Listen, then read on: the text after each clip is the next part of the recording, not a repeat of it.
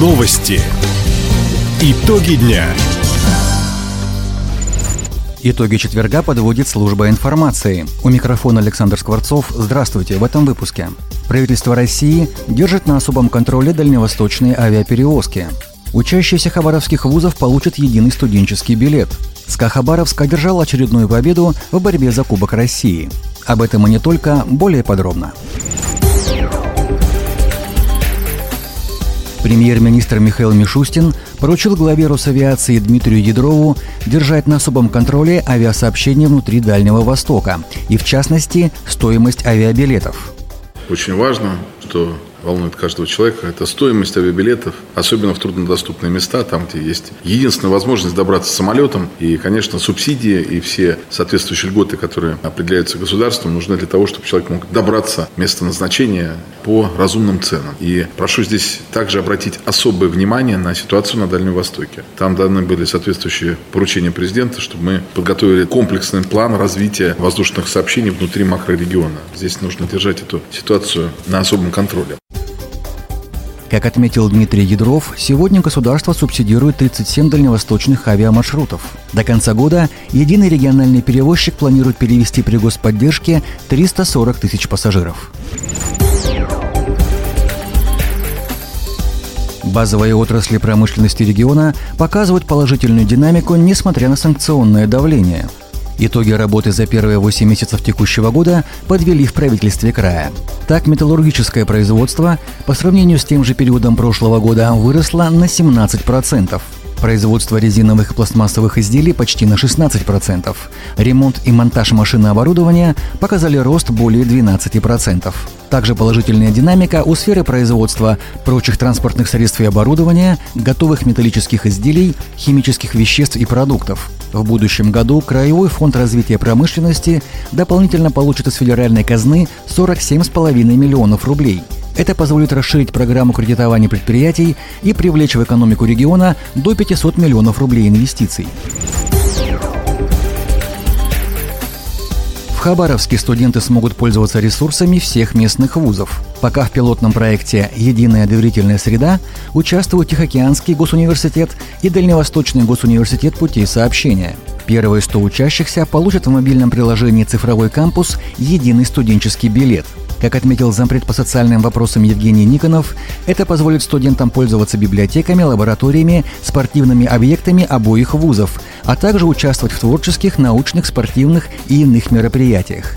Кроме того, проект «Единая доверительная среда» – это очередной важный шаг в создании межвузовского кампуса в Хабаровске. В Комсомольске после ремонта открыли почтовое отделение номер 35. В офисе на улице Дикопольцева обновили системы отопления и кондиционирования, освещения, инженерные сети. Для маломобильных граждан на входе установили автоматизированный подъемник и кнопку вызова персонала, убрали пороги и расширили дверные проемы. Клиентские залы оснастили тактильной плиткой, информационными табличками, выполненные шрифтом Брайля. К услугам посетителей электронная очередь. Также в обновленном отделении комсомольчане могут пользоваться простой электронной подписью. Не нужно будет каждый раз заполнять бумажные документы и показывать паспорт для получения почтовых отправлений. В московском метро уже в шестой раз запустили специальный брендированный поезд «Дальневосточный экспресс». Состав будет курсировать по Арбатско-Покровской линии в течение полугода. Старт акции дал полпред президента на Дальнем Востоке Юрий Трутнев. Мы хотим рассказать жителям Москвы и гостям о Дальнем Востоке, о людях, о природе, о том, что там происходит сейчас, о том, что строятся предприятия, о том, что сегодня Россия развернулась на Дальний Восток, и мы столкнулись с необходимостью расширять железнодорожные пути, строить новые тоннели, расширять портовые мощности, что работы на Дальнем Востоке становится еще больше, что там есть где отдохнуть и есть чем заниматься.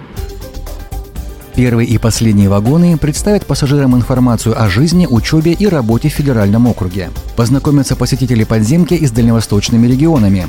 Каждому из них в поезде отвели свою зону. На вагоне Хабаровского края изображены киты, самолеты, редкие растения и животные, а также исторические памятники. СКА Хабаровск вышел в плей-офф турнира «Путь регионов» Фанбет Кубка России. Накануне армейцы в Таганроге победили местный «Форте» 2-0. Отличились Дмитрий Стародуб и Саид Алиев. Эта игра показала, что команда работает как единое целое, отметил главный тренер СКА Хабаровска Роман Шаронов. Исходя из того, какой путь мы проделали после игры в Владивостоке, со всеми поясами, со, всеми, со всем количеством времени, которое мы добирались сюда, игроки сделали большую работу и показали, что мы единое целое и прошли в следующий раунд. Поэтому всех болельщиков СКА с победой и с переходом в следующий этап. Хабаровчане продолжат борьбу за Кубок России уже в марте. Следующего соперника армейцев завтра определит жребий. Таковы итоги четверга. У микрофона был Александр Скворцов. Всего доброго и до встречи в эфире.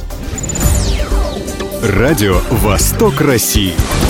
Телефон службы новостей 420282.